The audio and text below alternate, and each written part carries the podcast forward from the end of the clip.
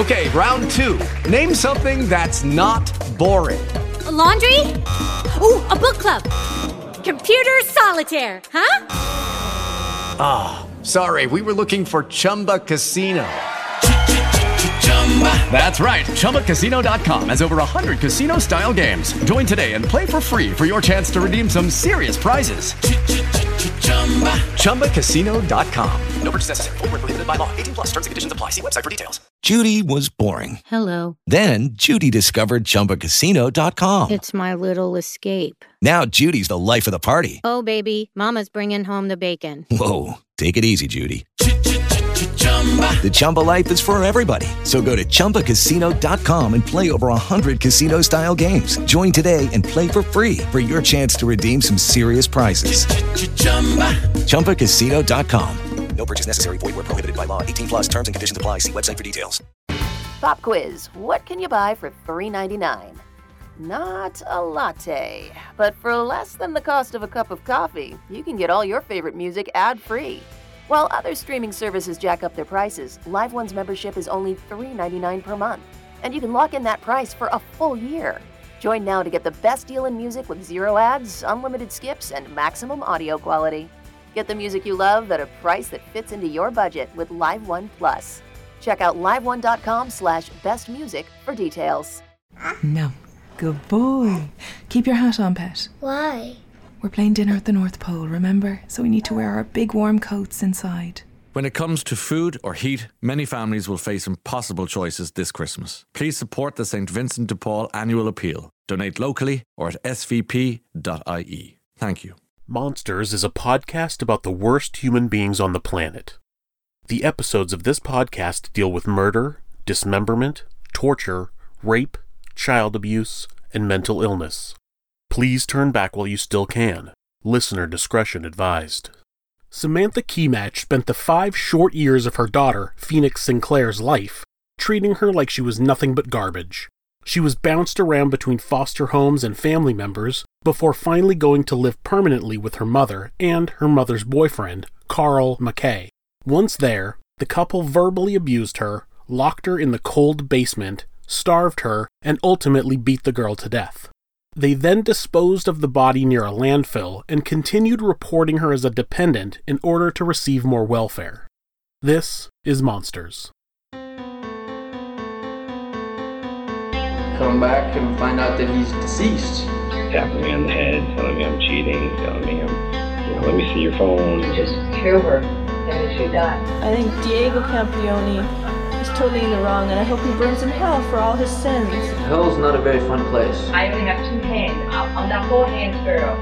I'm two hands. I don't know, it's just get escalated, escalated.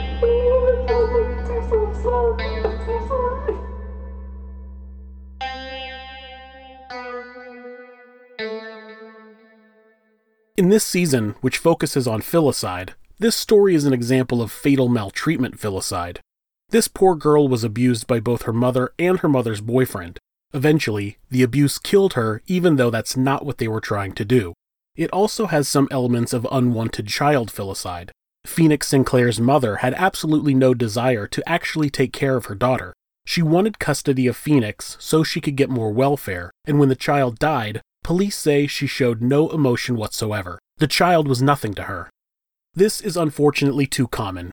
Murder is the third leading cause of death in children ages 1 to 4, and the fourth leading cause of death in children ages 5 to 9. According to the U.S. Department of Health and Human Services, parents are responsible for 80.1% of child deaths caused by neglect or child abuse. CNN reports that on average, about 500 children are killed by one or both of their parents every year in the United States.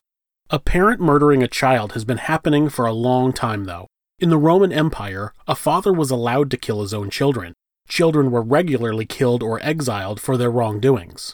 In the 16th century, laws against killing your children were changed, especially in Europe. By the 17th century, both France and England had laws against filicide, and it was punishable by death. These laws actually established the mother as being guilty until she proved that she hadn't murdered her children. Studies have shown that mothers and fathers are pretty equally responsible for killing their children, but mothers are more likely to kill a daughter, where fathers are more likely to kill a son. When police and social workers arrived at the house of Samantha Kematch and Karl McKay to check on the welfare of five year old Phoenix Sinclair, Kematch produced a young girl and claimed it was Phoenix. The authorities knew it wasn't the girl they were inquiring about.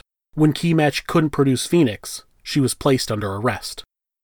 Phoenix Sinclair was born on April 23, 2000, to Samantha Kematch and Steve Sinclair. Both of the parents had children previously that were taken by Child and Family Services, CFS. Kematch was taken into the Cree Nation Child and Family Caring Agency, CFCA, in 1993 when she was 11 years old. Her mother was a heavy drinker who had frequent parties. After her conviction, Samantha Kematch was interviewed by Mike McIntyre of the Canadian Free Press, where she briefly discussed her childhood. And so you didn't grow up in care or anything, right? Like I grew up in care right until I was 18. so you were taken away from your mom? Um, yeah, a few times I was taken away from her.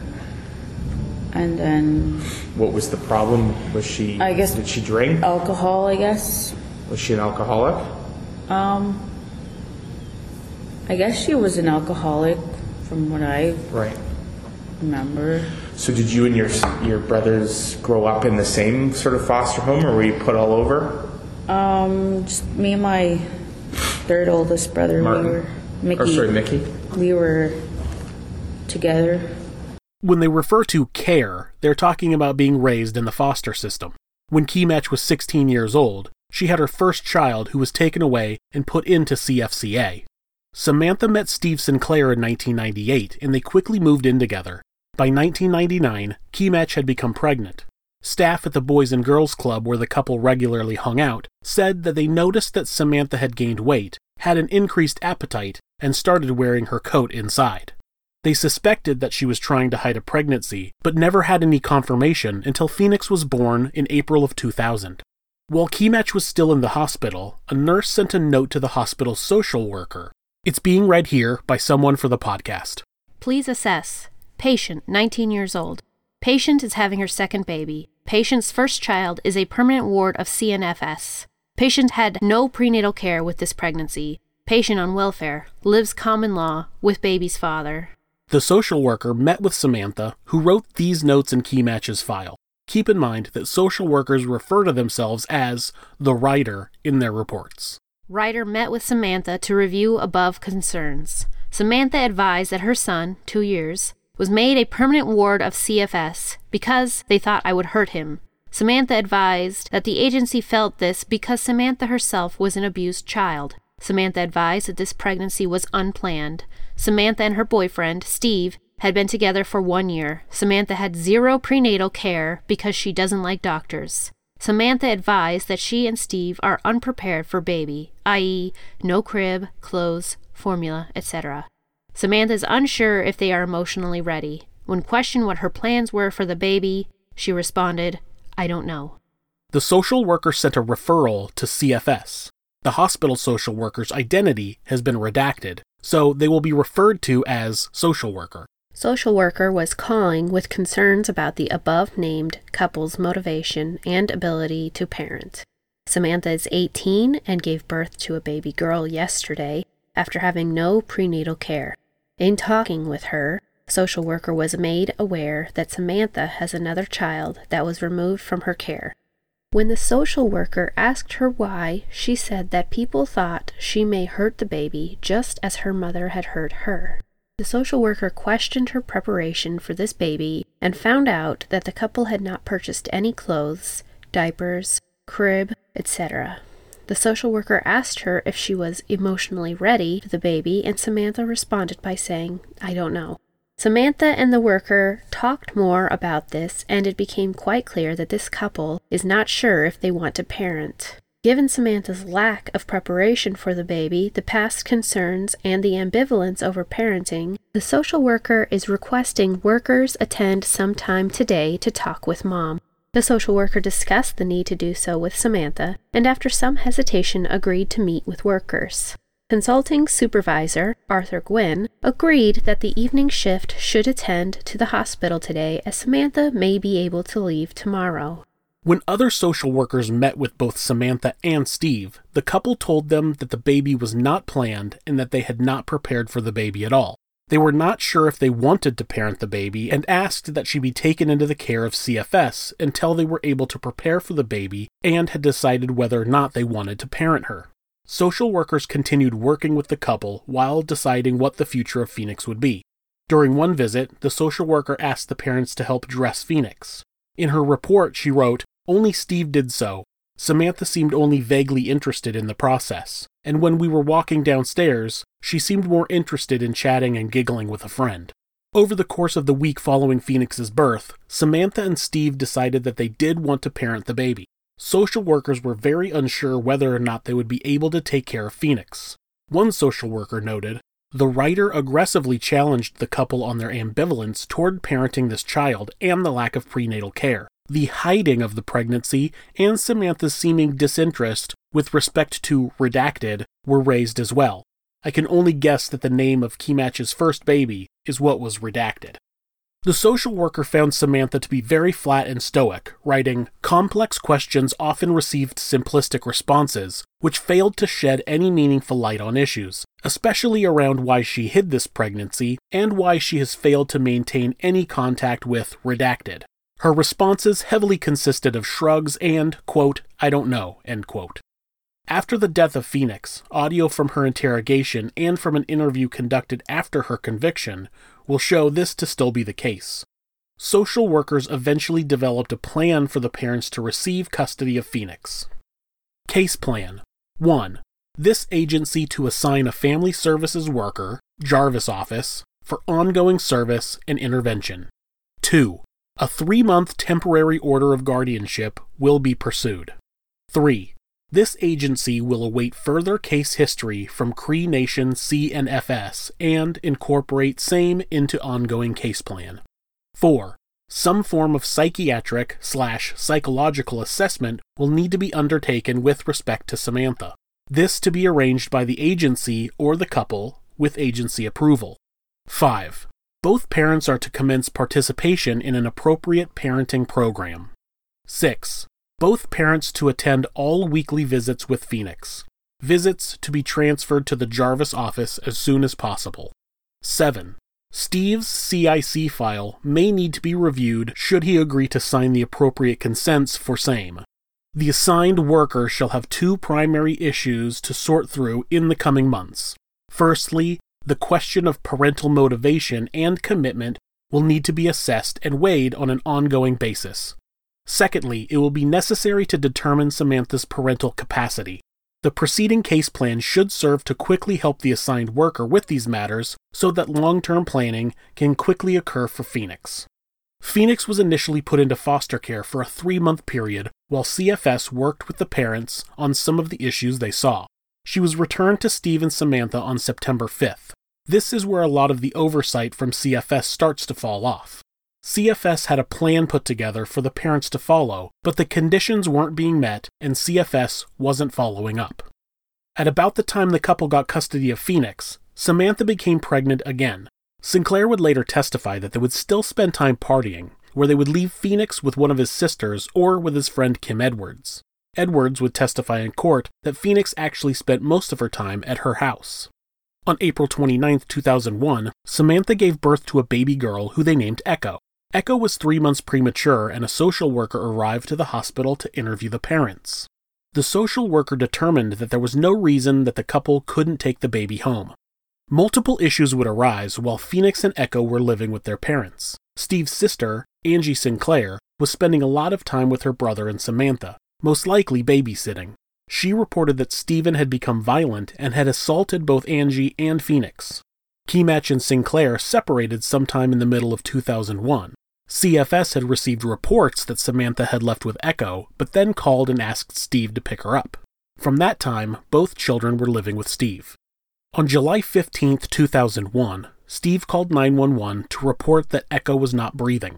She was rushed to the hospital where she was pronounced dead on arrival. Steve claimed that Echo had a cold and was running a fever. He checked on her at 7 a.m. and she was doing okay. When he checked on her again at 9:45 a.m., she was not breathing. When Samantha was notified of Echo's death, she became angry and demanded Phoenix to be given to her. The social worker told her that they would need to make a determination about custody if she wanted to take Phoenix away from Steve. She didn't understand why Steve had sole custody of Phoenix, despite the fact that she literally abandoned the girl.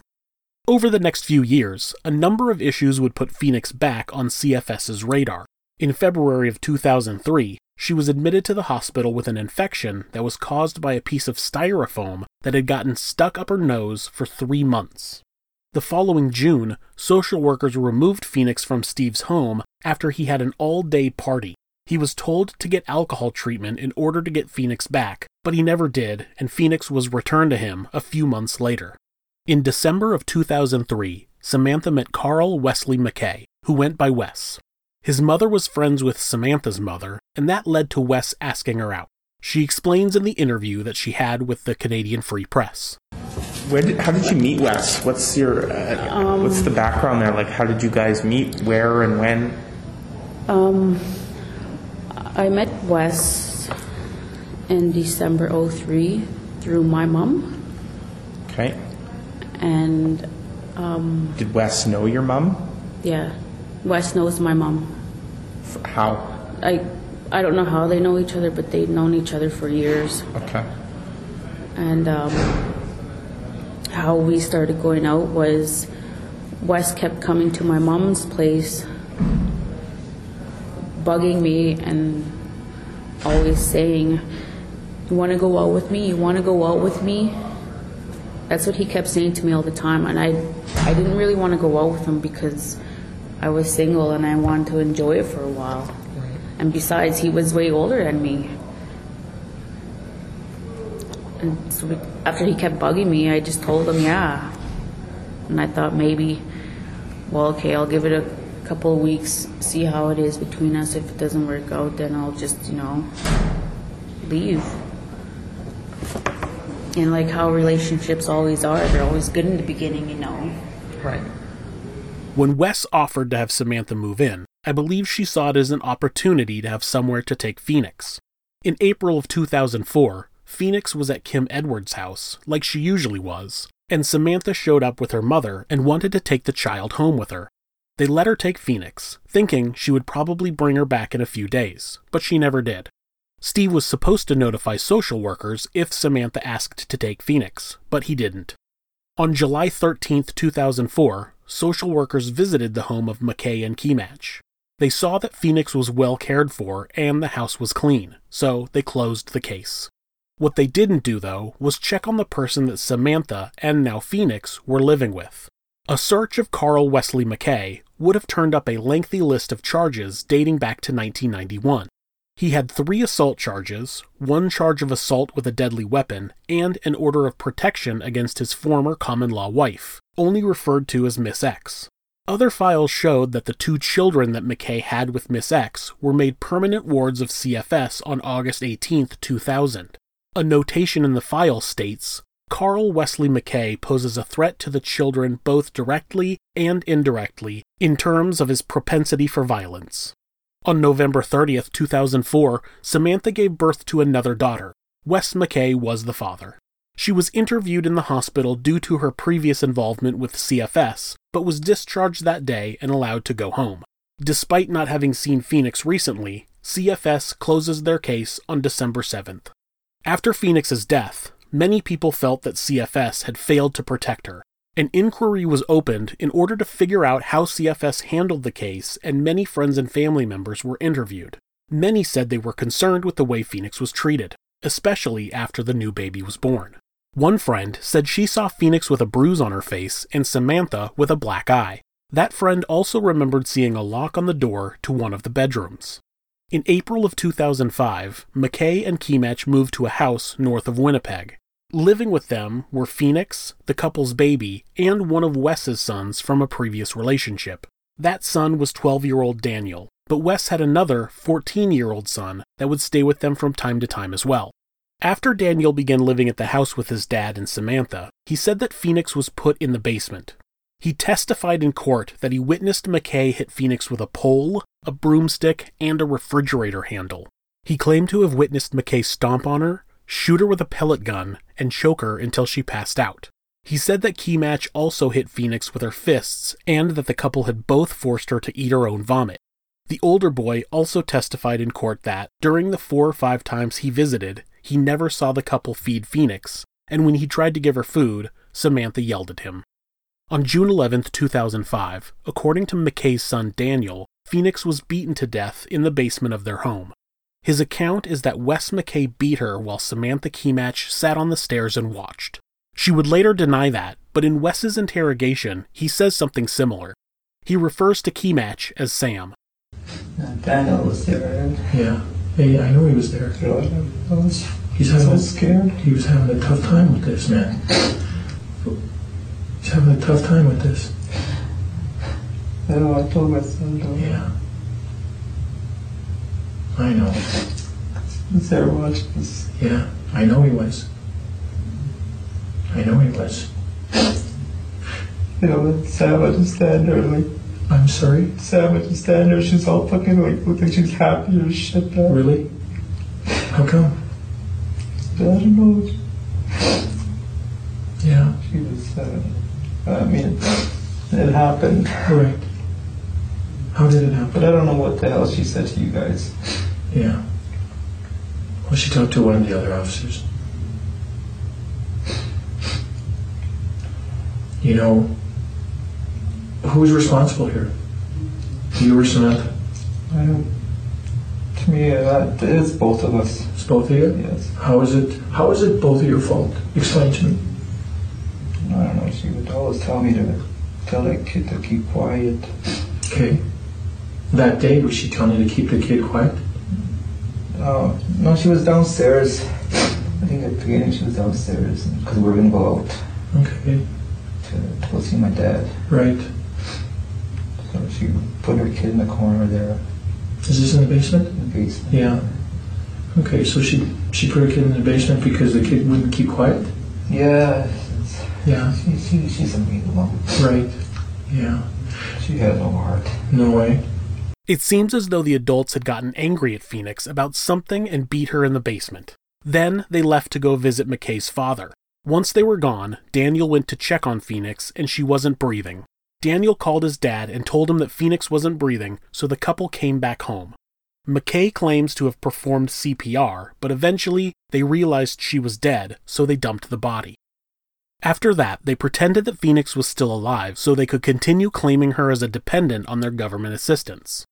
They moved again in the fall of 2005, and Kematch also became pregnant again. The baby was due in December. She was referred to CFS again, which is understandable since she has such a lengthy history with them.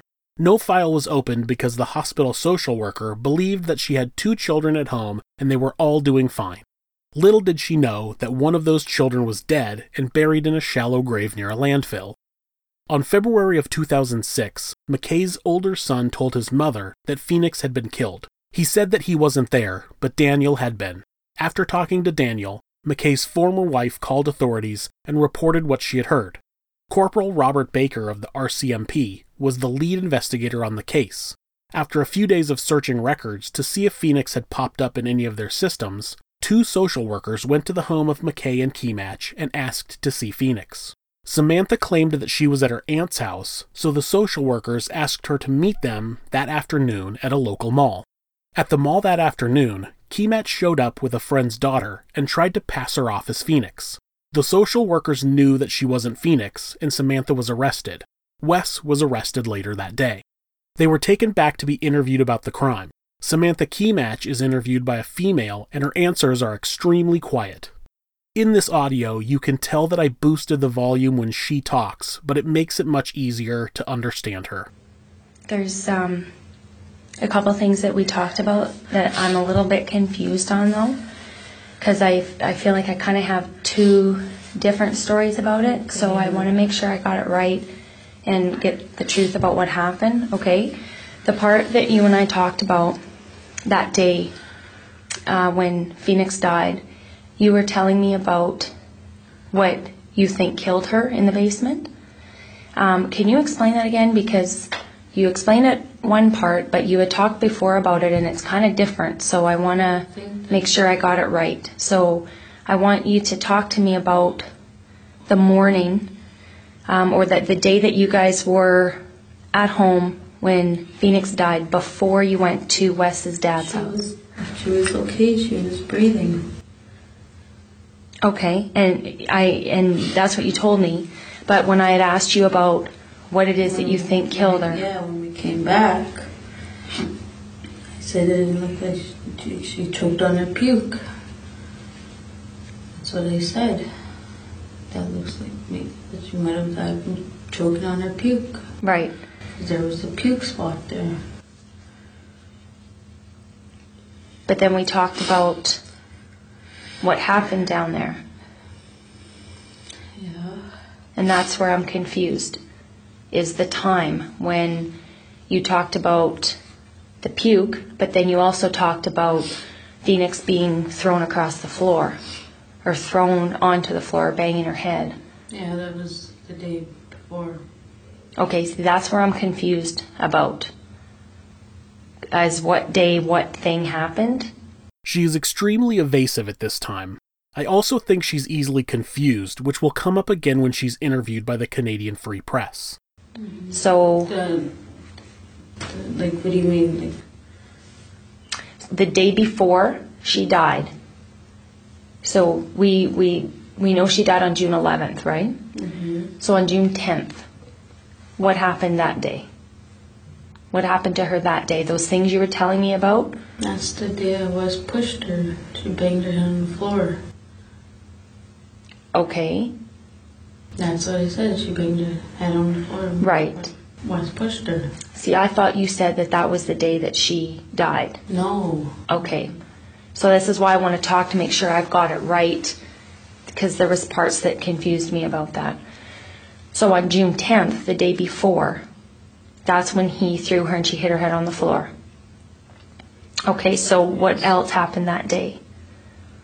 Now, you had told me about hitting her in the leg a couple times with the, that bar that pipe. think you called it a bar, maybe? A pole. Uh, yeah. So did you hit her with that that thing that day, the same day that he pushed her and she hit her head? Okay, so what day did you that hit was her? a different day.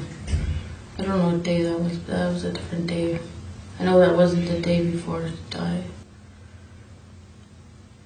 Okay. It was just a different day. It seems like all the various abuse that happened to Phoenix is getting mixed up in her head. She says that Phoenix was hit with a pole, quote, some other time that she can't remember, end quote. The 11th is when McKay beat Phoenix, so she could be getting her dates mixed up.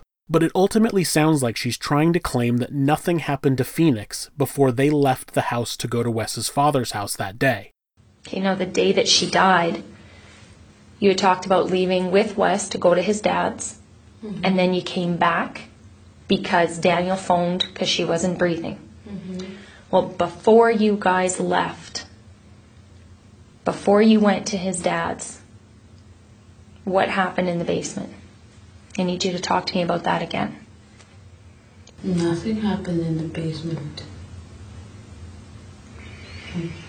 Like, what do you mean? Like, something like. Like, what do you mean? Like, what happened? Well, we talked about She, there's nothing that happened. She was, she was breathing. She was all right to me when before I left. Okay, so She was she was laying there, yeah, but she, she was breathing and when you say she was laying there, where was she laying? on the floor.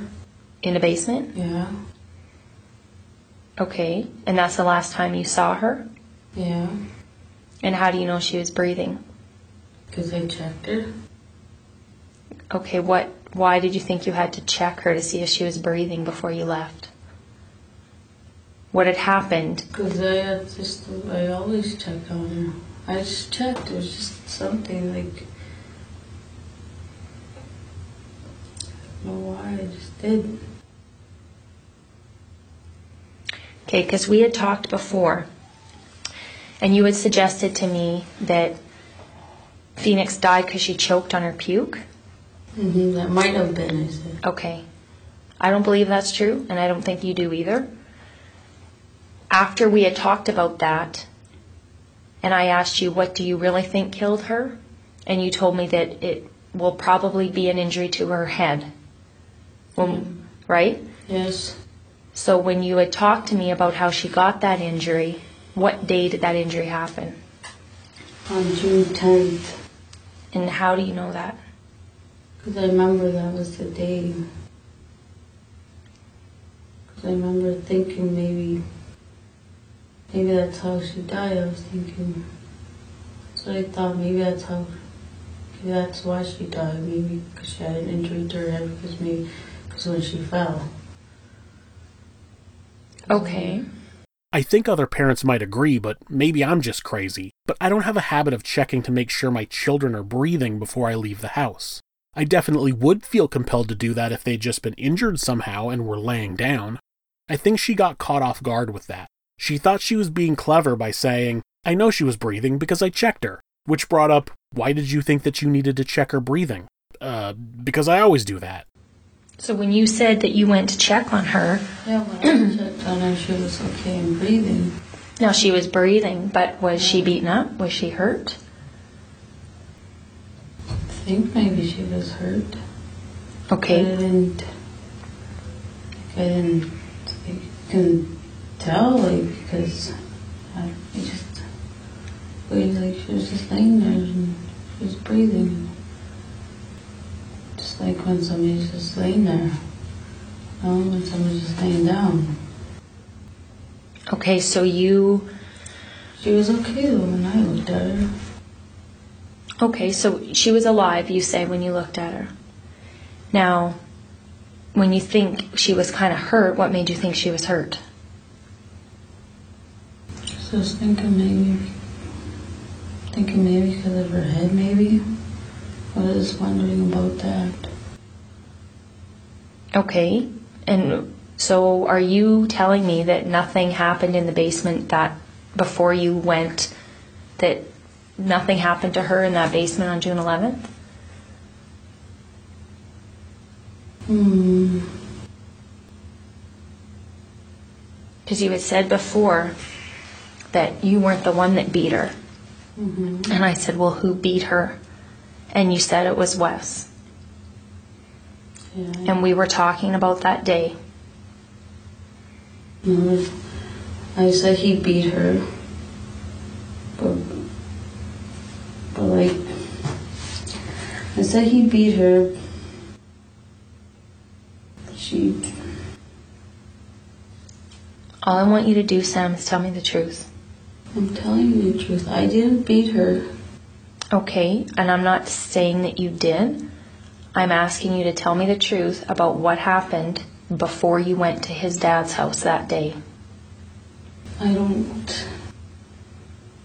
Yeah, I checked on her. She was okay. She was breathing. Did somebody beat her that morning?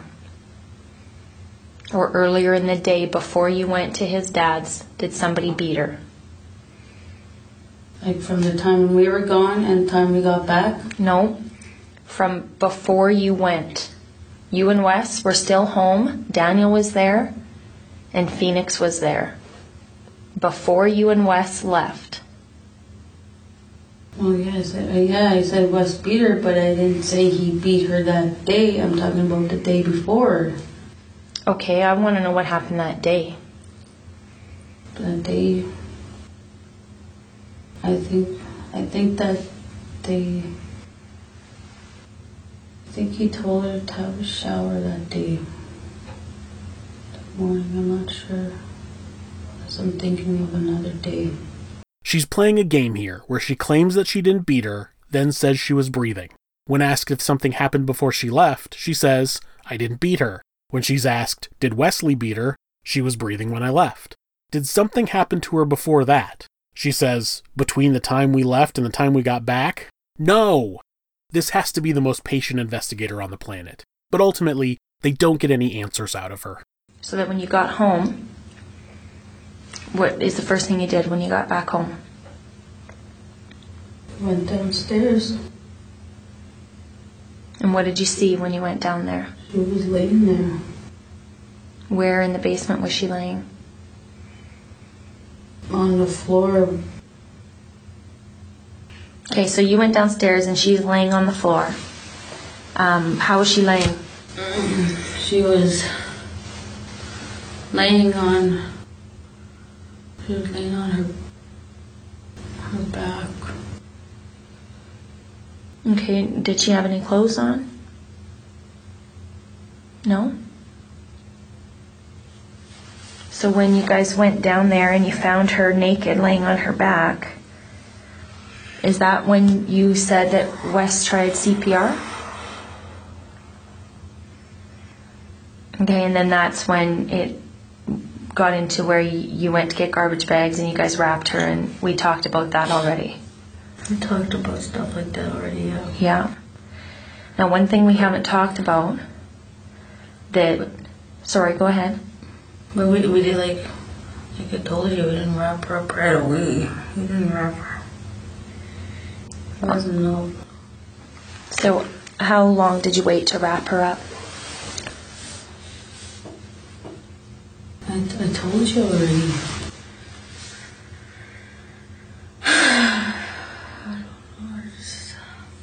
Like I think you said before, it was maybe a couple hours, right?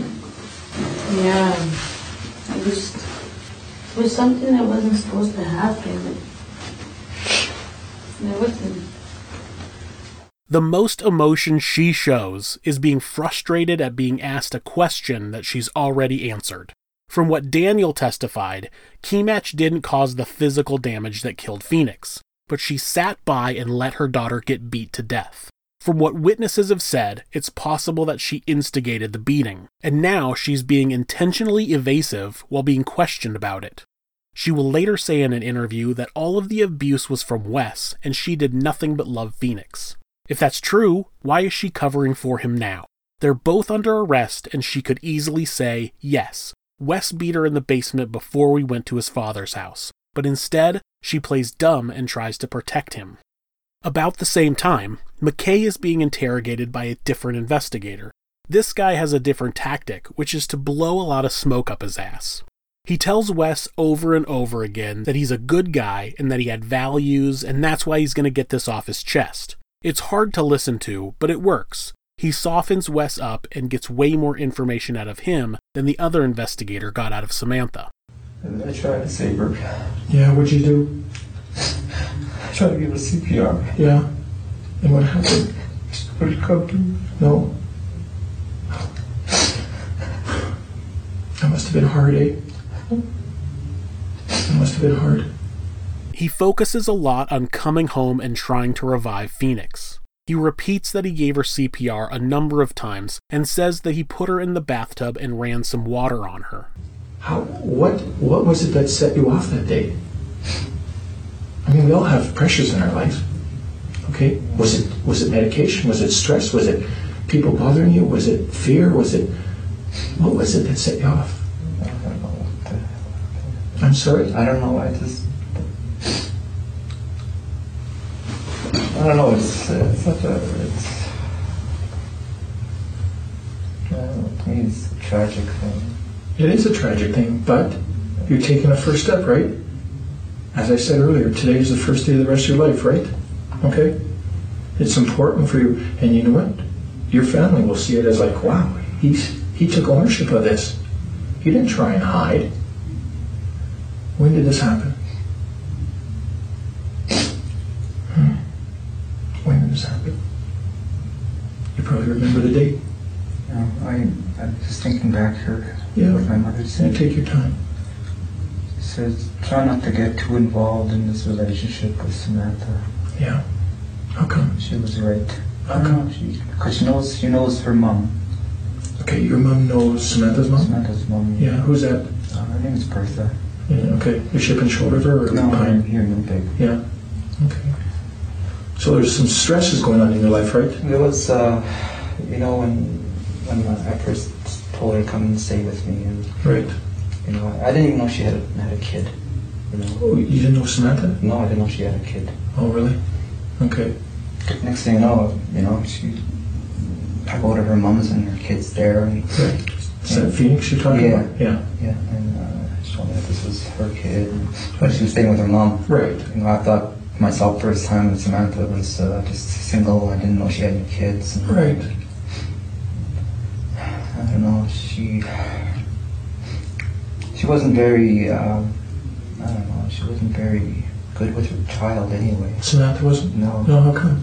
I don't know. I just don't know. Maybe the anger in her or something. Yeah. You know, then she get me and uh, you know tell her to shut up. That's not. Tell her to sh- shut the hell up. Get in the corner or whatever. Right. There was always Samantha starting with this kid. You know, the biggest mistake was this. I mean, I can't say that she moved in. The kid, the kid was like a mistake. Right. Know, she should have stayed with her grandparents. You know, and I, I just lived this life of me, her, and you know, when when I found out she was pregnant, you know, that shocked me, and Yeah. I uh, I tried so hard to you know, you know, keep her happy. Right. You know, um, but this tra- tragedy has totally uh, turned my life. I bet it has. It must be weighing thin on your nerves, eh? Since then? Oh, it's I don't know. It's uh, I mean, it's kind of been bugging you. it has been. Yeah. Yeah, every night. It's interesting that McKay is very open about Kematch being abusive and at least partially to blame for the death of Phoenix. It's almost the opposite of her interrogation. So, tell me, explain to me how it happened. I can't remember. It's, it's, Try and remember for me, okay? Remember. Uh, I can't hear you. I don't even remember this. We just. I don't know. Fucking. She put her in the corner, and she. I don't know what the fucking. She came out of the corner, and then I got, yeah. Yeah. And then I grabbed it. I threw her on, on, on the clothes. There was a bag of clothes. I threw on there. And says, you know, listen to your mom. I said. So I, we went. We left. And then Daniel called me. She said that this little girl wasn't breathing anymore. Yeah. If I came back, the sounds like this. Yeah, I know he did. So Daniel said. He said, They're trying to revive her. yeah. But it didn't work. And then we were scared. I bet you were. And I told her.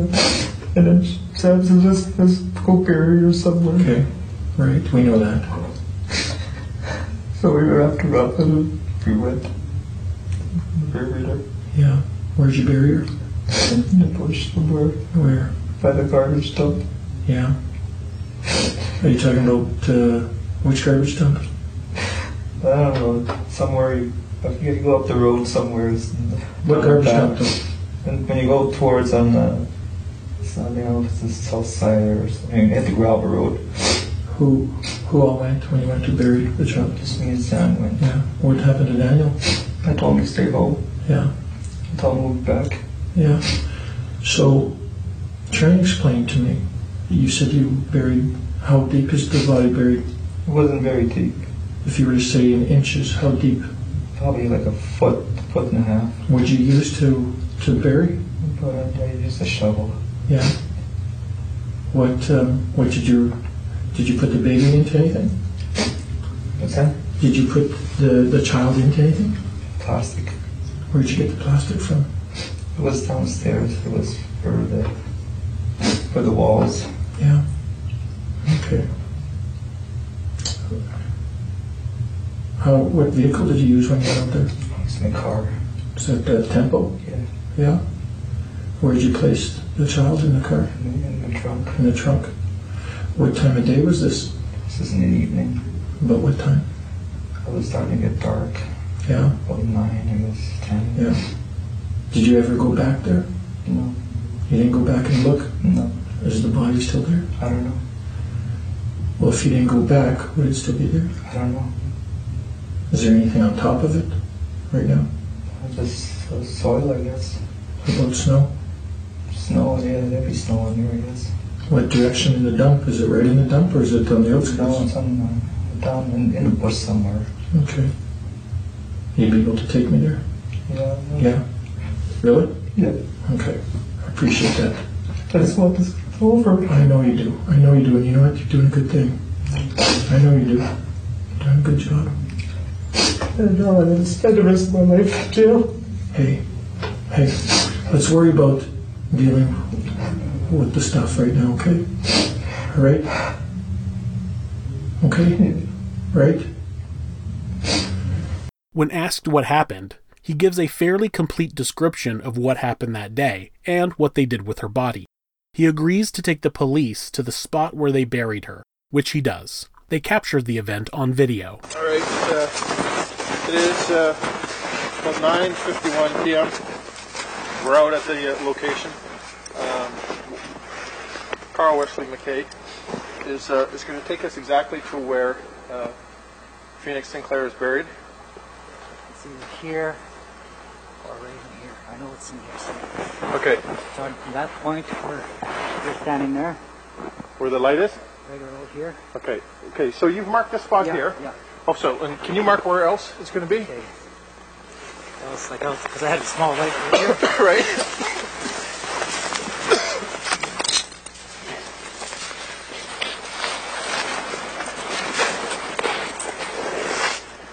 Okay. Now is that the other spot? This might be the spot. Yeah. Okay. So. Yeah, because that looks a little deeper in. Okay. And I, I'm, I'm pretty sure I was about here. Yeah. How far off the trail? It wasn't very far off this trail here. Yeah. Because there's another trail right here. Okay. And we're yeah, I think it was this spot here. Okay. Right in here. All right. So it's either going to be there or there. Which spot is it going to be? I think most likely here. Most likely? Yeah. 'Cause I, I'm pretty sure I didn't go into it. Like if we're talking percent, how how sure are you? about about 99 percent. Yeah. Yeah, because yeah, 'cause this is too deep in. Okay. And where in there um, is, is Approximately. Phoenix Sinclair? Right this way. Okay. And exactly where in there? This is away from the. Okay. How far in the ground? How far in the ground will she be? Approximately about inches. About eight inches? Eight to ten inches. Okay. The soil the top. Yeah. Look, right here. Just like this. About that deep? That deep, yeah. Okay. All right. And uh, did anybody help you uh, burying Phoenix Sinclair? Uh, myself and Samantha. Okay. Samantha. He met. All right. Okay. Is, is there anything else you want to say while we're here? You, this is your time. Yeah. Uh, I've done this for for Phoenix to recover her body Okay. because she deserves a proper burial. And it for my, my boys as well as myself and Samantha. All right. Okay. Anything else you want to say, I'm Wes? sorry. Yeah. right, okay. Cause you guys, because I know you're, it's your job and you shouldn't be out here and Phoenix should be out roaming. Well, we'll get we'll get her out. Yes. Okay. Um, I think that's about it. I, uh, just how how will we find her in there? How will she be? He will be face up. The uh, the plastic uh, is uh, I wrap her in plastic with a yellow uh, rain jacket. Her head being covered with the head part, and the rest of her body will like Okay. Is, is there any markings on the ground, indicators? No indicators because we just put it right by right here. I think I believe it's right here. I, I'm hundred percent sure now because I know. it You're 100%? Yes. Okay. Because that's that was all water here.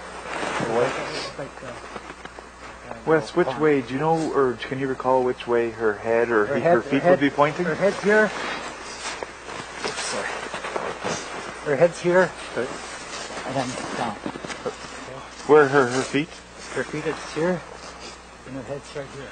And is there anything else in there with her at all? Just the dirt.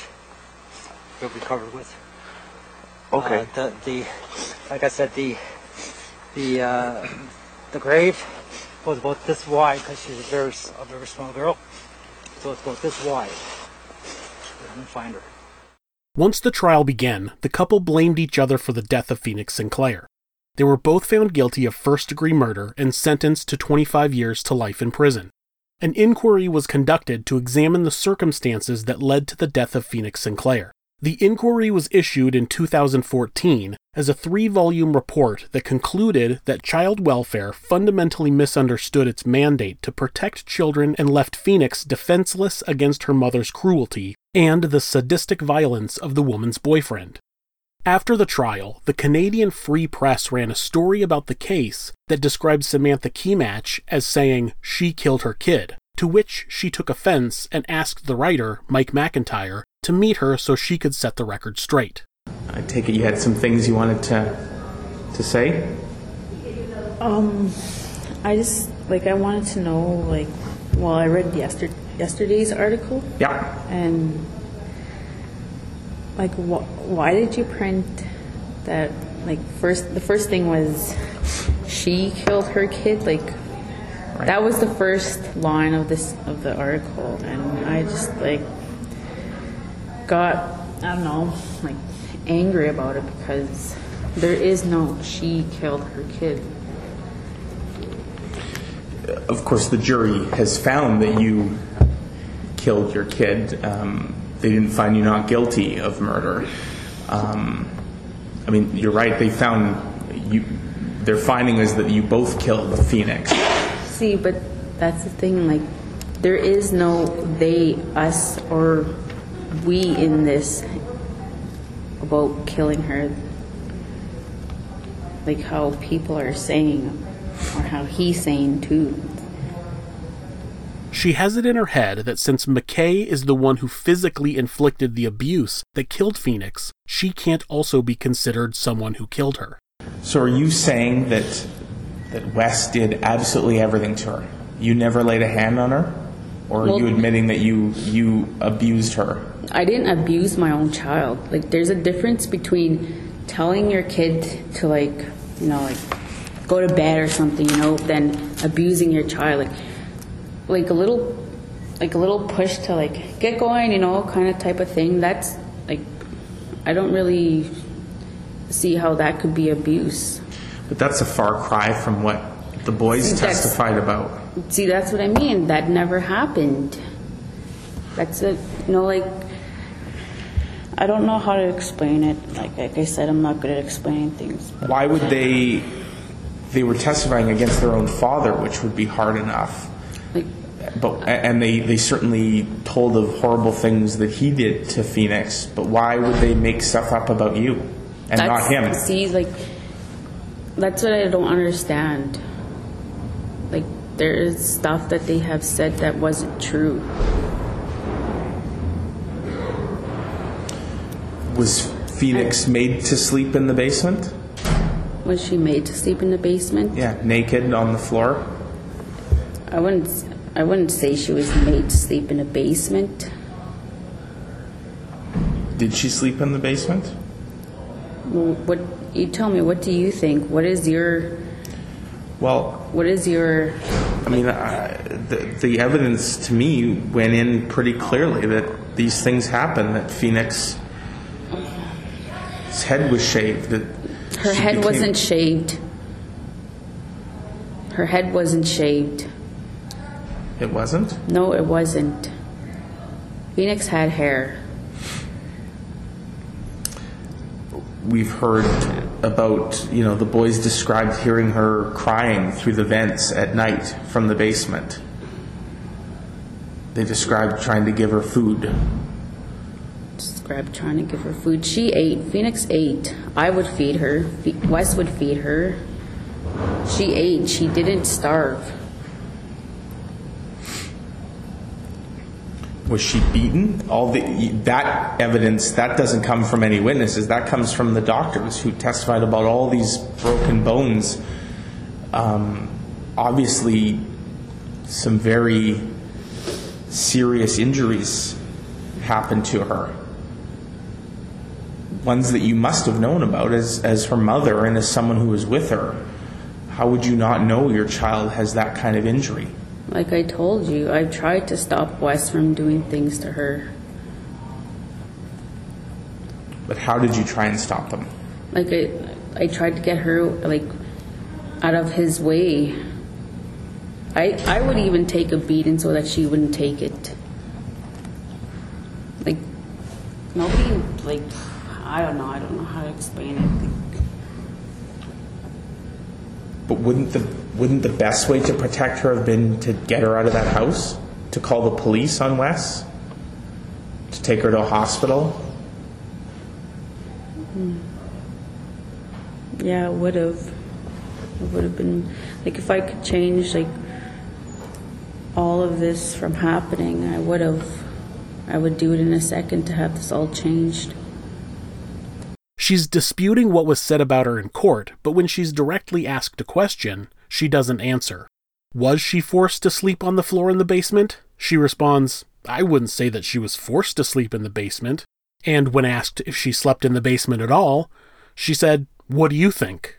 And what about the concealing or the bearing of the body, of course? We've heard from some witnesses that um, you had talked about some programs you watched and ideas you had from things you'd seen on TV about how to cover up the scent of a body, throwing pepper in the grave. Who said I threw pepper in the grave? Well, I don't think, not specifically that you threw pepper in the grave, but that you had talked about seeing that on TV uh, on some shows. Like, who said that? The names escape me right now, but it was the there were those couple witnesses, people that had been watching TV with you one night, and you guys got to talking about burying a body, and there was talk about how it would be done if it was done.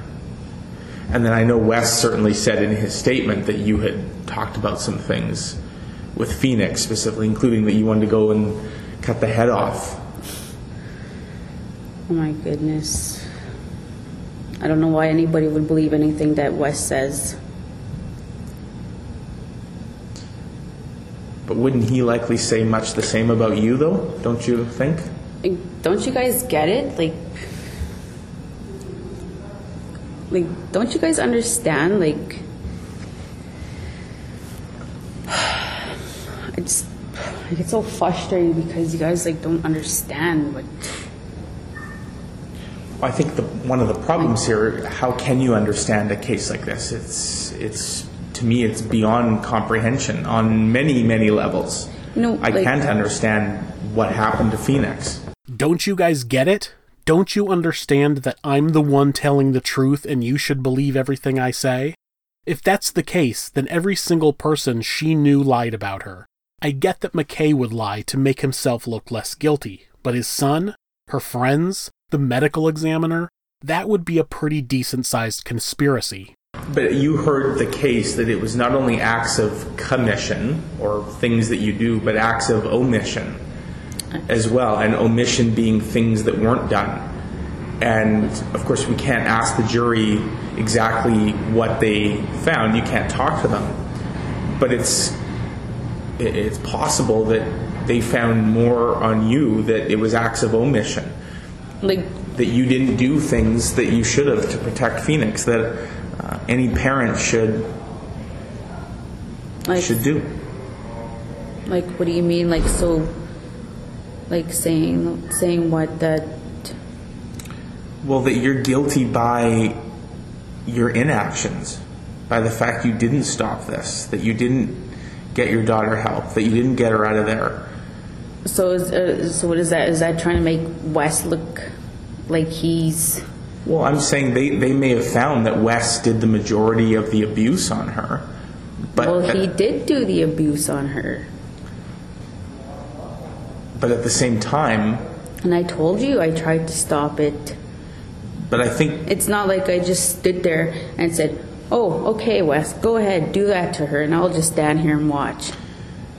It wasn't like that. I think most parents would say that faced with a situation where they're watching their child's life being taken away, they would they would sacrifice their own life. They would do absolutely everything possible to save that child. And you can't honestly sit here and say you did everything to save Phoenix because if you said, I mean, if you did, she'd still be alive. like I told you, like I I don't know how I don't know you know you know like I don't know I I, don't, I kind of feel like I can't even really t- tell you anything. Like, Tell me whatever you want. Uh, I'm. I kind of feel like you're trying to, like, I don't know. I'm not here to judge you. That was what the jury did. I'm here to listen to you. Like, I don't know. I kind of feel like you're trying to switch things. I'm certainly not painting Karl McKay or Wes McKay to be a saint in this. Not at all. He's convicted as he Well, of course, he is no as the saint. evidence showed that, that he Wes- should have been. Wes knows I didn't kill my kid, and he knows I didn't abuse my kid. He knows that I love my kid. This is the part where it's clear that she doesn't understand why she was found guilty. She thinks, he physically killed her, I didn't. He's guilty, I'm not. She doesn't understand the gray area of her putting Phoenix in that position, not protecting her, and covering up the crime. And then, since he's not agreeing with everything she's saying, now he's against her as well. She's definitely more concerned with how she's being perceived than the fact that her daughter is dead. And and the part in the in, in the column there that you wrote yesterday about being emotionless, Right. um, like, can you explain like why? You Well, said- you saw you saw the jury, right? A lot of them were crying.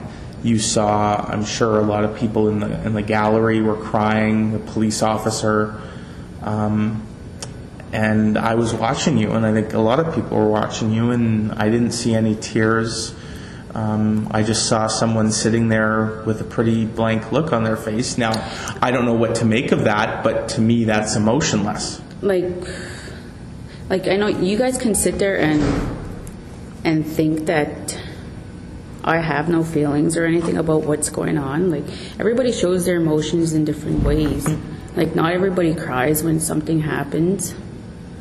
Like for me, like I'm the type of person to like hold my my tears back Right? like yeah like when i'm sitting in the courtroom yeah i do get watery eyes like and i try not to let the teardrops fall because i'm the person that doesn't like to cry in front of people Right. But if So- ever there was going to be a time and i have cried in court i have but and when i have cried it's because i turned away and i would wipe my tears so that you guys wouldn't see like i said I, Well, what was what were you thinking? What was going through your mind as you heard um, Kim Edwards read the victim impact statements? As you heard and saw the jurors, and when when kim read the statements i felt like sad i felt i felt hurt and um I don't know. I did have watery eyes. I just, like I said, I'm just like not really the type to cry in front of people. Like I try to hold that back from people seeing. I know this is said a lot in true crime. Someone has a loved one die, and when police interview them, they don't think they showed enough emotion. That husband wasn't sad enough about his wife dying. That mother wasn't crying enough about her child dying. Everyone handles grief differently. The problem I have with her emotional response is that it was never there. From the time Phoenix was born, she never showed an interest in her. From testimony in court and records from the hospital staff, everybody claimed that she was completely indifferent to her daughter.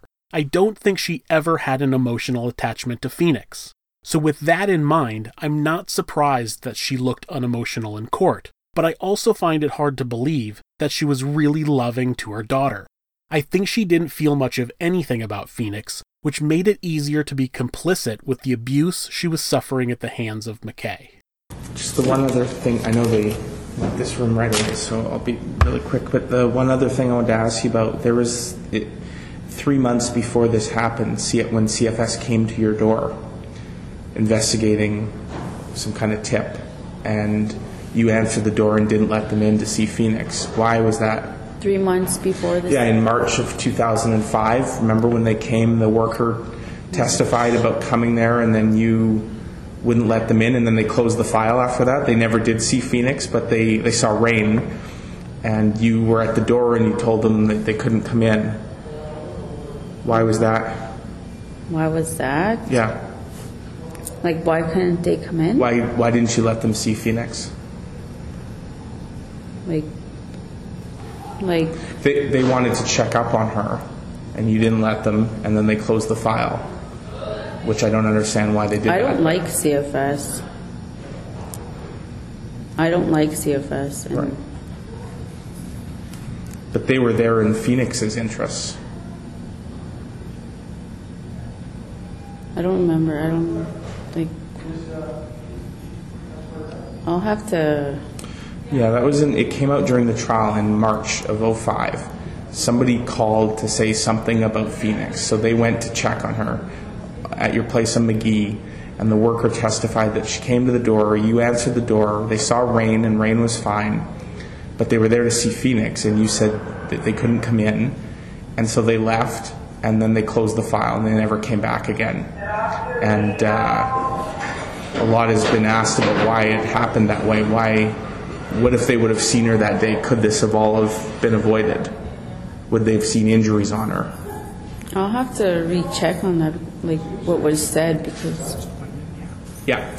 Um, okay.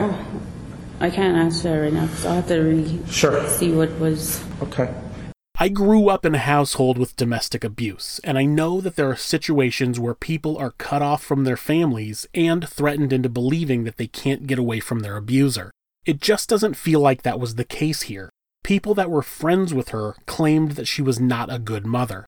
I know that Daniel was McKay's son, but I agree with Mike McIntyre. It doesn't make sense for him to testify about his father beating his stepsister to death and then pepper in some lies about Kematch also being abusive. In her interrogation, she talks about hitting Phoenix with a pole. Now, you had told me about hitting her in the leg a couple times with the, that bar, that pipe. Think you called it a bar, maybe. A pole. Yeah. So, did you hit her with that that thing that day, the same day that he pushed her and she hit her head? Okay, so what day did you hit? that hit was a different day. I don't know what day that was. That was a different day. I know that wasn't the day before she died. So the I never abused her claim doesn't pass the smell test. Of course, after the interview, Mike McIntyre wrote an article about it, which prompted McKay and his lawyer to request a meeting so they could make a rebuttal.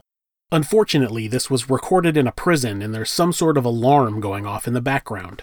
It was just for her to say that she's in an abusive relationship, that you know I'm the one that's that's the mean guy. She's just trying to she's just trying to clear her name because of the fact that she got charged for first degree murder on a child, on her own child.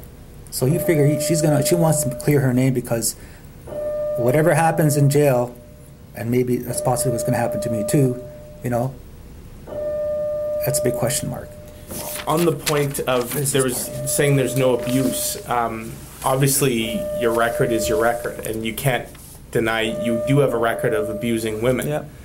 Loretta, um, and then I believe there was another But if you look at- woman after Loretta that didn't testify in court, but that there's some abuse there as well. If you look at the the many years ago that that this happened, you know, people changed. People change overnight, but like it's been with Loretta like 15 years, and the other one, you know, like 10 years or so.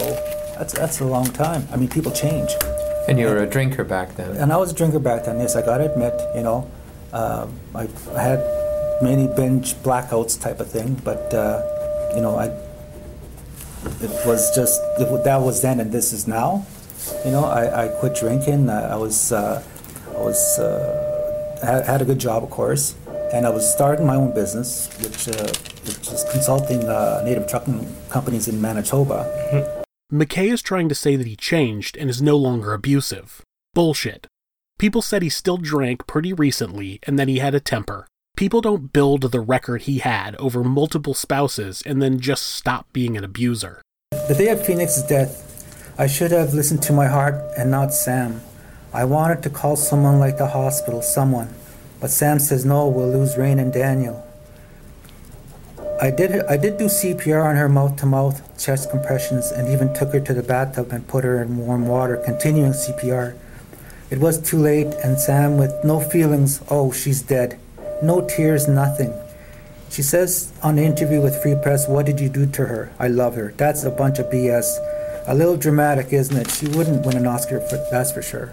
You know, she's trying to paint herself like a good person, like a good mother, mother of the year thing, you know. Which she's not. She's a very evil, uh, controlling. And she was saying that I was controlling. Unfortunately, especially for Phoenix, this whole case is no longer about her, to either Kematch or McKay. This is about them trying to look better than the other one. And the worst part is, it doesn't matter. They both caused the death of Phoenix Sinclair. The jury found them both guilty, and they will both be in prison for at least 25 years. Due to the inquiry that was conducted because of this case, the government is working to expand the authority of Manitoba's children's advocacy. Thank you for listening to Monsters. For more stories of the worst people on the planet, you can visit our blog at thisismonsters.com. Life's full of things we can't depend on, like the Irish weather, predictably unpredictable. When you're cutting it fine, but the tractor in front is out for the day. No winner of this week's you know what. So much for Lucky 7. But some things you can depend on, like in home heating. Emo, Jones Oil, and Campus Oil are now CERTA, delivering the same warmth to your home now and into the future. For home heating you can depend on, see CERTAIreland.ie. It's flu season, and children are twice as likely as adults to catch the flu, which can sometimes cause serious illness. That's why all children aged 2 to 17 can get their free nasal spray flu vaccine. A safe and effective way to protect them, and the rest of your family too. So make an appointment with your GP or pharmacist. Visit hse.ie forward slash flu for more information. From the HSE. Shrink your Christmas bill at Dunnes Stores. Delicious free range 4 kilo Irish turkeys are just $39.99. And incredible unsmoked centre cut Irish ham is now just $13.59 for 2.75 kilos. That's 20% off. King prawn cocktail and oak and peat cold smoked salmon are just 6 euro. Plus, with our 10 off 50 grocery voucher, you save even more. Dunnes Stores. Make Christmas for everyone. Terms and conditions apply. Voucher can be used in next grocery shop of 50 euro or more. Hey, it's me, your Samsung Galaxy Watch 5. Rise and shine. Hmm. Eight hours? That was a deep sleep. Nice. Let's hit the gym. 501, 502. Haha, just kidding. 30's really good though. Come on, we're going to be late. All right, first date. You nervous? Relax. De stress. Breathe in and out. Feel more, move more. Search Galaxy Watch 5.